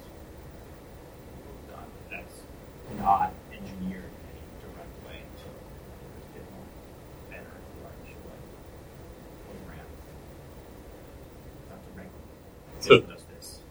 So, and in terms of the use in industry, do we have any any additional examples? I don't know whether you call rapid evolution of protein function as artificial life. People just more more likely to describe them as protein engineering than directed evolution. Mhm. As certainly kind of artificial life. So, in terms of software, is software simulation part of any of that? Hard to, as far as I know. Well, there's those protein folding games that that one company was using to Mhm. develop, you know, smaller proteins. Mhm. I don't know if that counts. The linking between hard and soft is very easy because of the software component and the use in both. And I think the, int- the thing that interests me with wet in particular, and this is a periodic discussion with you know Microdose, Rasmus, and these kind of people, is the sense of when the same kind of method emerges between soft and wet, then basically the community, you know, fully propagates through the, the interlinking ties. I think this is an interesting problem in wet currently, and certainly the framing of that in industry, because you take your average pharmaceutical company, Lilly for example, they already have a lot of money invested in soft wet linking, and the ability to have a language that translates artificial life concepts from soft to wet and wet to soft is very, very powerful. That requires the community to actually create that in some regard, or at least link with what exists there currently. It seems like there, the trend, at least in, in the relationship to software and robotics, is we're seeing more of the uh, generalized parts, generalized APIs, hobbyist level innovations, where a person who can write software suddenly doesn't have to have the same level of knowledge of all the idiosyncratic idiosyncrasies of all of the uh, component level bits of their robot. You can have a bit of meta logic to it. We're not there with wet yet. So that's an interesting point. Um, my assumption is at least one person in the room will be familiar with the chemo grid, but there's lots of other examples of uh, hobbyist wet artificial life that's slowly coming through. And certainly the maker environments and these kind of things associated with taking relatively cheap and clunky bits of equipment in order to create wet artificial life simulations that are analogous to simulations but wet artificial life environments that are analogous to the hobbyist artificial life environments for software and hardware is a very interesting area. Um, are we generally familiar with that as a concept? Maybe it's just I don't know too much about the specific systems you're talking about, but uh, this when we talk about sort of wet artificial life, it's sort of a barrier, barrier to training and also equipment. Whereas with software artificial life, you can if you have a computer that's powerful enough and you know some programming is, you can get started with all this documentation and whatnot. But for wet artificial life, you're talking about a sort of a very specialized skill set with very usually quite expensive equipment to sort of get you past the level of your school. Okay, so this is the interesting point. The emergence of hobbyist soft artificial life was exactly as you describe it, but from an academic perspective, and I've experienced this with my development of Noble Ape, it took about five years for Noble Ape to be viewed as an artificial life project from the academics that were developing the software. And I think perhaps this disconnect may be there in terms of the hobbyist wet artificial life community as well, is that you define wet artificial life in that context, and immediately the hobbyists are part of that. But there are a group of people who are exploring exactly the same kind of issues with considerably clunkier elements, but over a much broader scale. And, and the protein folding is a good example because this is what they want to do. They basically want a series of circumstances with relatively large, clunky fluid baths and petri dishes, but very, very cheaply manufactured. They're sent out in kind of component form, very similar actually to the uh, artificial or the, the hobbyist robotics community is a good example. So by giving it that definition, that you need an expensive lab in order to do wet artificial life, you immediately disregard the hobbyist community that believe quite strongly that they are doing some aspect of wet artificial life through doing something slightly different, but basically, for someone at a kind of 10 foot view, appears to be relatively similar. Could you, could you give an example? Because I guess I'm just not. Okay, so my, my only understanding is with the chemogrid. And um, I'm going to say perfectly honestly, I'm I'm a little bit fuzzy. Well, I understand what they're doing, but I'm a little bit fuzzy in terms of the general connection with wet artificial life, which is why I'm hesitant to talk too greatly to your point specifically. But my understanding is that their view is, uh, and again, I share a view with you that it does require a certain degree of sterility in these kind of environments. They argue against that. They argue that basically through probabilistic density, you can, through a number of experiments, basically eliminate contamination. You can noise reduce contamination. I know, I feel the same way. We're one in this regard. But their view is that what you actually do, which is very similar to the hobbyist robotics community, is that you generate a next generation of people that are going to go to university and learn how to use, um, you know, whatever the latest hardware is. But the view is, I mean, what you're dealing with, and I'm supposed to be writing a chapter for a book on this currently, so I probably should give a better verse on it. What you're dealing with is actually a boundary noise condition. So what they are looking at is so many samples and so many uh, methods with a variety of different um, interactions that the high noise stuff is basically the noise that you get from, you know, flux of dust and air and water, polluted water and all these kind of things. And basically you've got to eliminate that layer of noise and the stuff that you get underneath is the interesting thing with regards to wet artificial life. I'm moderately skeptical. Um, in terms of my uh, discussion with folks that do this, they are very much looking at the hobbyist uh, robotics community as the model. But they are relatively clunky bits of equipment and they are not dealing with um, any kind of, uh, you know, changing within cells within, you know, that level. So would you say it's something without genetic manipulation in artificial life? Is an interesting question. Mm-hmm. Or is it just co-culture that you can do Mhm. some probabilistic thing and do some of work? Because that, at least from my previous understanding of what we were talking about, that would be not uh, called artificial life. It's just re- it's just groupings of different things. It's just sorted. The issue is associated with the interaction associated with the environment, and the other part of this is associated with uh, artificial chemistry and origins of life research as well. So it's not traditional um, wet art, well, traditional wet art. It's not wet artificial life, uh, but it's taking a series of these elements to create a hobbyist community that is moving towards that. So uh, I'm still, I mean, my connection with it is through a couple of people and a, a book that's being worked on currently. Um, but my understanding of it is that they are very much modelling the send $25 to this address and get a set of equipment and a USB plug, and you can start your own, you know, simple wet artificial life experiment. With the view that if that encourages people to go to university and study and become wet artificial life, you know, professionals, it's exactly the same as, you know, the arguments associated with Microsoft and that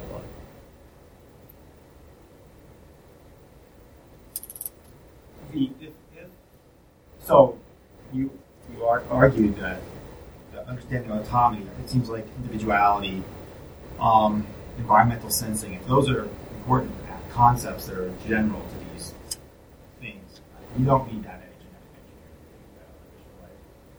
But is that just not just like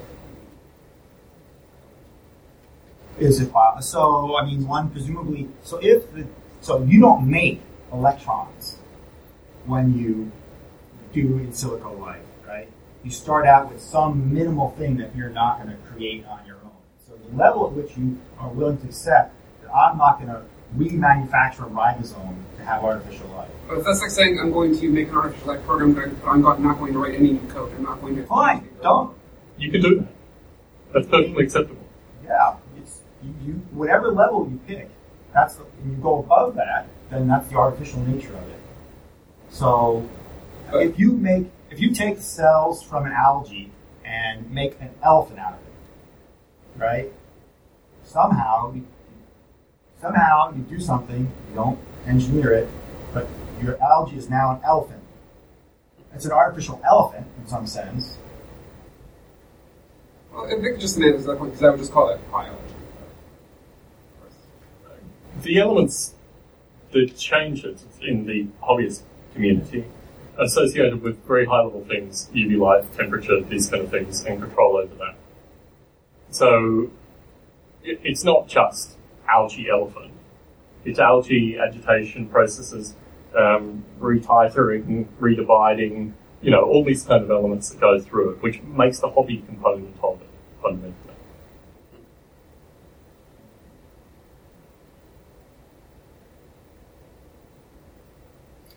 I think there's a matter of distinction in terms of professional level artificial life. If I'm tweaking a bacterium to produce some something I want, and I'm drastically re-engineering its uh, biochemistry or its regulatory mechanism, maybe that qualifies as artificial life.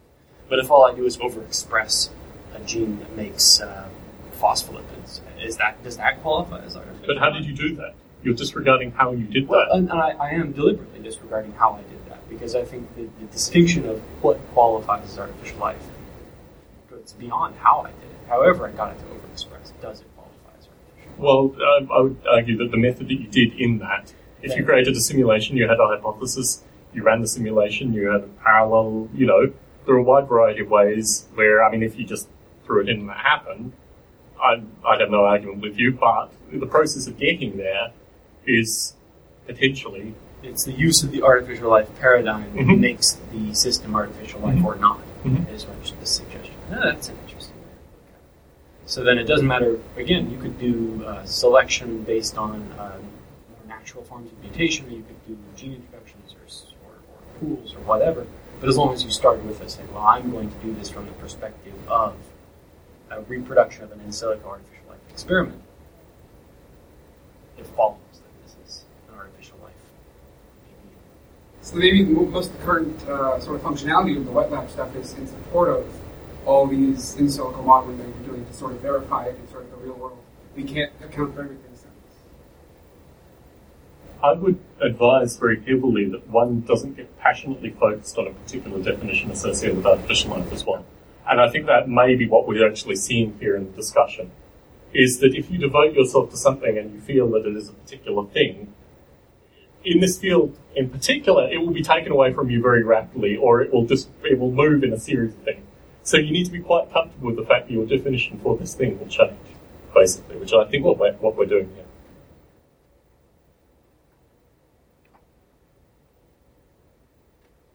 So,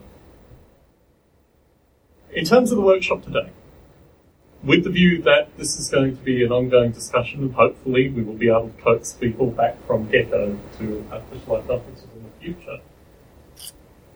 Are there any thoughts associated with what is happening?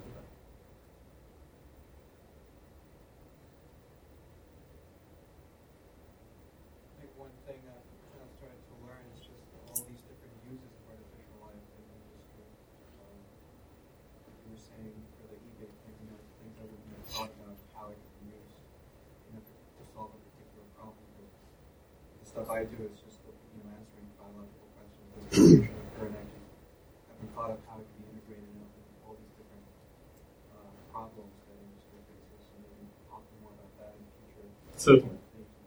And um, certainly, I mean, that's what I've sensed from, from doing this, that, and that's what I'm going to pass on to the next workshop as well, that that is the only way, basically, you get artificial life into industry, is you need to have those kind of thought experiments. And I think also, and it, maybe it was the newness of these ideas in terms of the thought experiments, but if you take away these thought experiments and use them practically, I think it will also benefit your research. I think there's actually a remarkably interesting relationship between artificial life and industry potentially if the academic aspect of artificial life starts thinking very strongly with these kind of thought experiments. And so it's taking away not that they are describing something, you know, not picking on Avida particularly, but I do get that sense with Avida that it needs to be something which is reaching out rather than moving in. And these kind of thought experiments come with a wide variety of companies and ideas and problems. Basically changes your understanding and your relationship with what you're working on fundamentally. I think it's also very healthy as well. Um, not returning to Chris Langton, but I mean, the, the nature of the history of these people has been that they have thought in rather than out in certain contexts. I think take, please do take away that element but also think about it very dynamically associated with the things that you're doing. Any other any other points? So I'm interested in warehouse visual life particularly because I think the in terms of well, the Lilly example is an interesting one because my view is that Lilly is probably already doing wet artificial life to some level, and my view is. Can you elaborate on that? I don't fully understand what the example is. So I don't understand either, but my sense would be that if they were doing software searches associated with uh, drug compounds and these kind of things, the manipulation of drug compounds and the manipulation of uh, cells and the use that they would need to do within. Okay, so I came to it three years ago.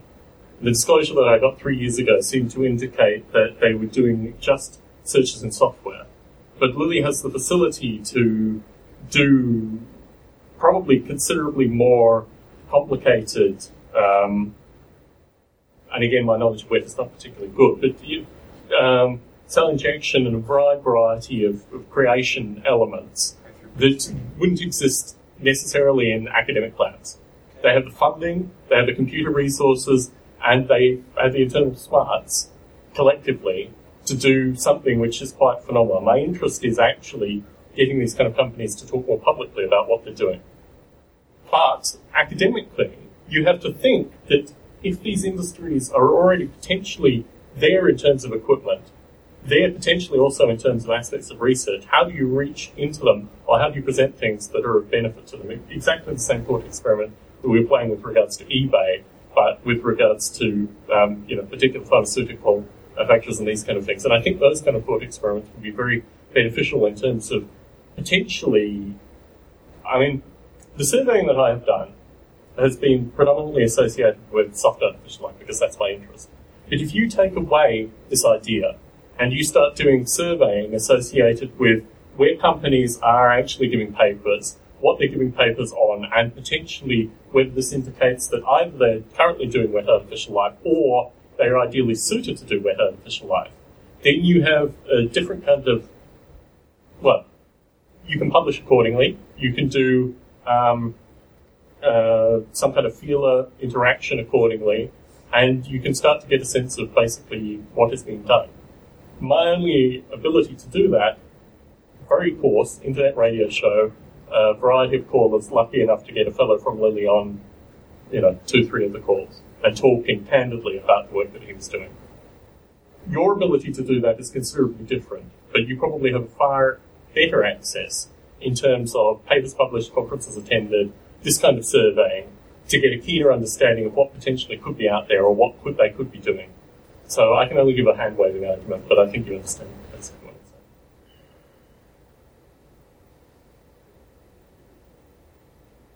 So what do you feel the next step is from this?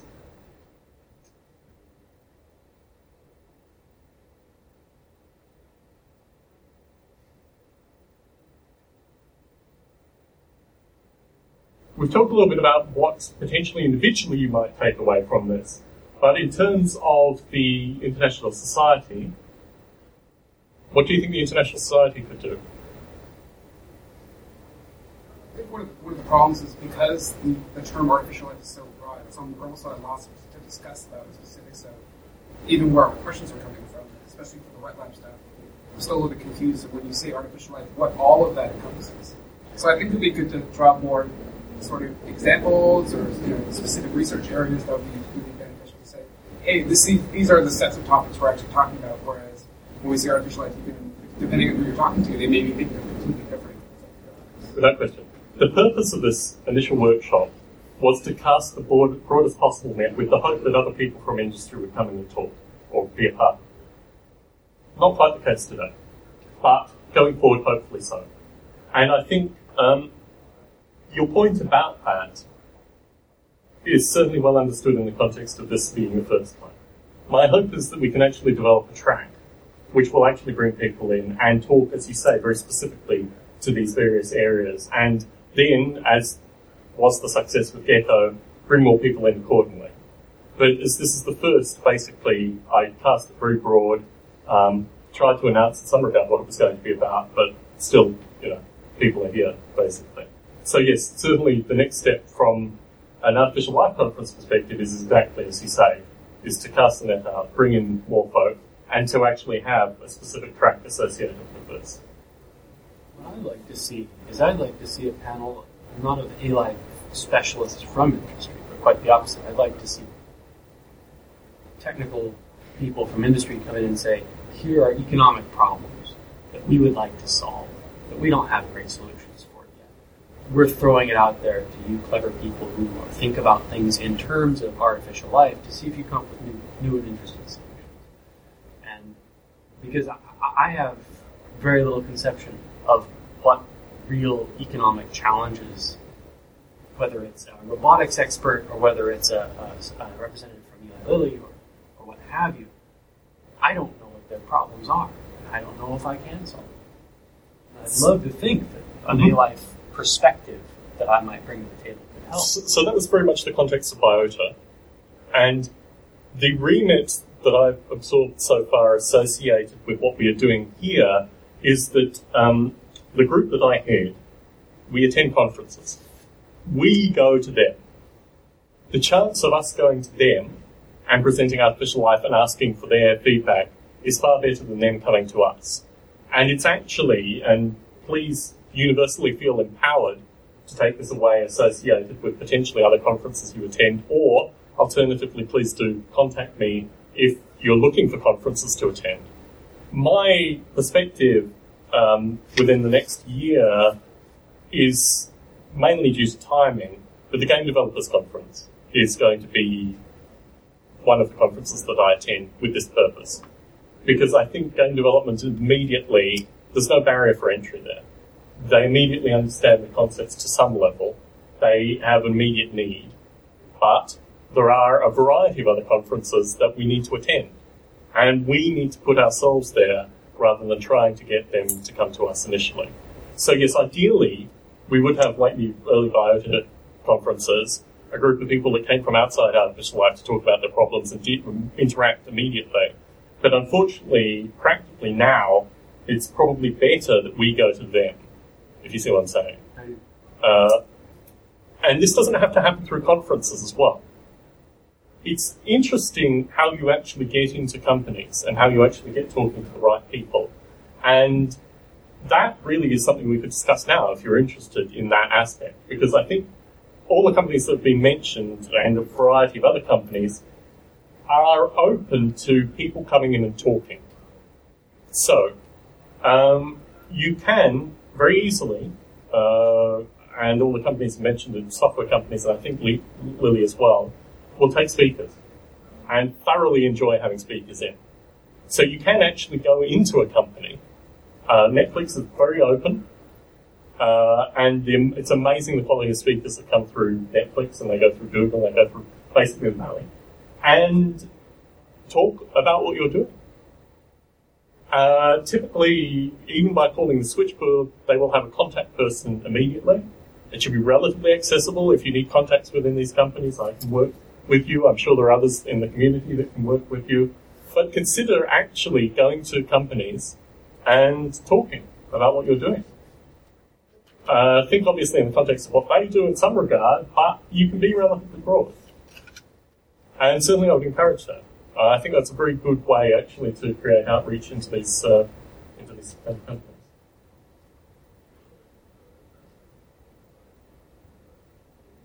So from my perspective, uh, the purpose of today was really to empower you folk to firstly start thinking in terms of these lines, but also potentially uh, going into companies and talking, developing contacts within industry, uh, and using those to first understand the problems that they're trying to solve, and then do the kind of thought experiments that move the problems that you are solving into perhaps better alignment or at least offer solutions within that.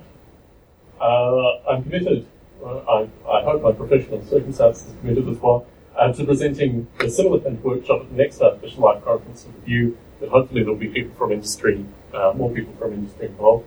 I think the location will probably determine that. Um, in addition, I would like to um, gather together, well, the work group as it's created currently is just me. I'd like half a dozen folk from doing these workshops to who have their particular interests to get in contact with me after those workshops and continue to work together to, you know, gather these ideas and kind of cultivate connections in industry and these kind of things. So if you feel particularly empowered or if you take away and kind of think about what we've talked about uh, and you feel relatively strongly, um, please do get in contact with me. Um,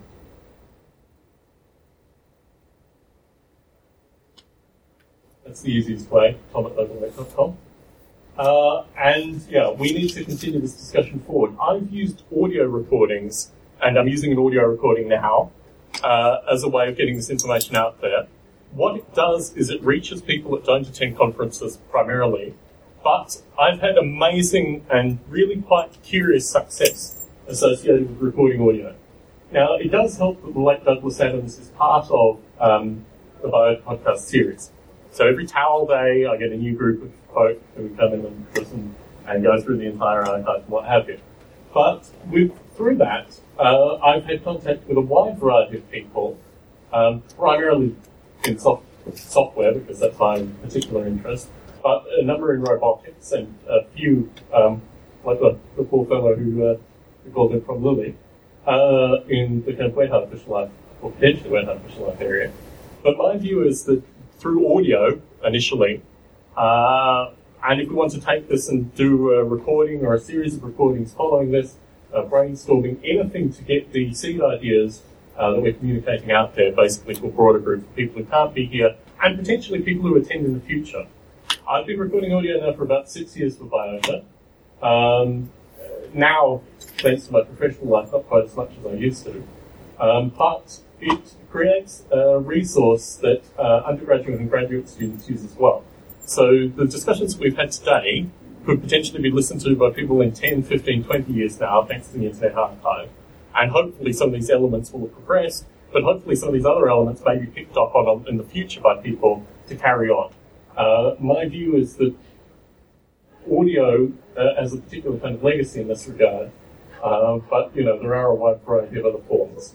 Um, so please do get in contact with me if you have follow-up ideas. Um, like I say, the next uh, workshop, which will be held, I think, about one, uh, is specifically talking to teaching artificial life to empower people. So hopefully, folks who go away from that workshop and spend a couple of years with their graduate, undergraduate students means that the next workshop, when I say um, LinkedIn, how does LinkedIn use artificial life principles, I will immediately see people who have had some thought experiment uh, background in these kind of things, and uh, hopefully I won't be presenting at 9.30 in the morning. Um, but anyway, so that's the view uh, in terms of the future. Who here will be attending the teaching component as well? Okay, maybe, good. Uh, and following that, I will be doing a hobbyist, um, it's not a workshop, they call it a birds of a feather. The naming conventions associated with these things, they didn't really have anything to describe these. Uh, so workshop was what was used for the first two. Um, but anyway, I mean, please feel free to attend that as well. And my hope is that the other folk will be displaying this stuff too. Um, but anyway, I think we're out early, or we're out just on time. So thank you all very much.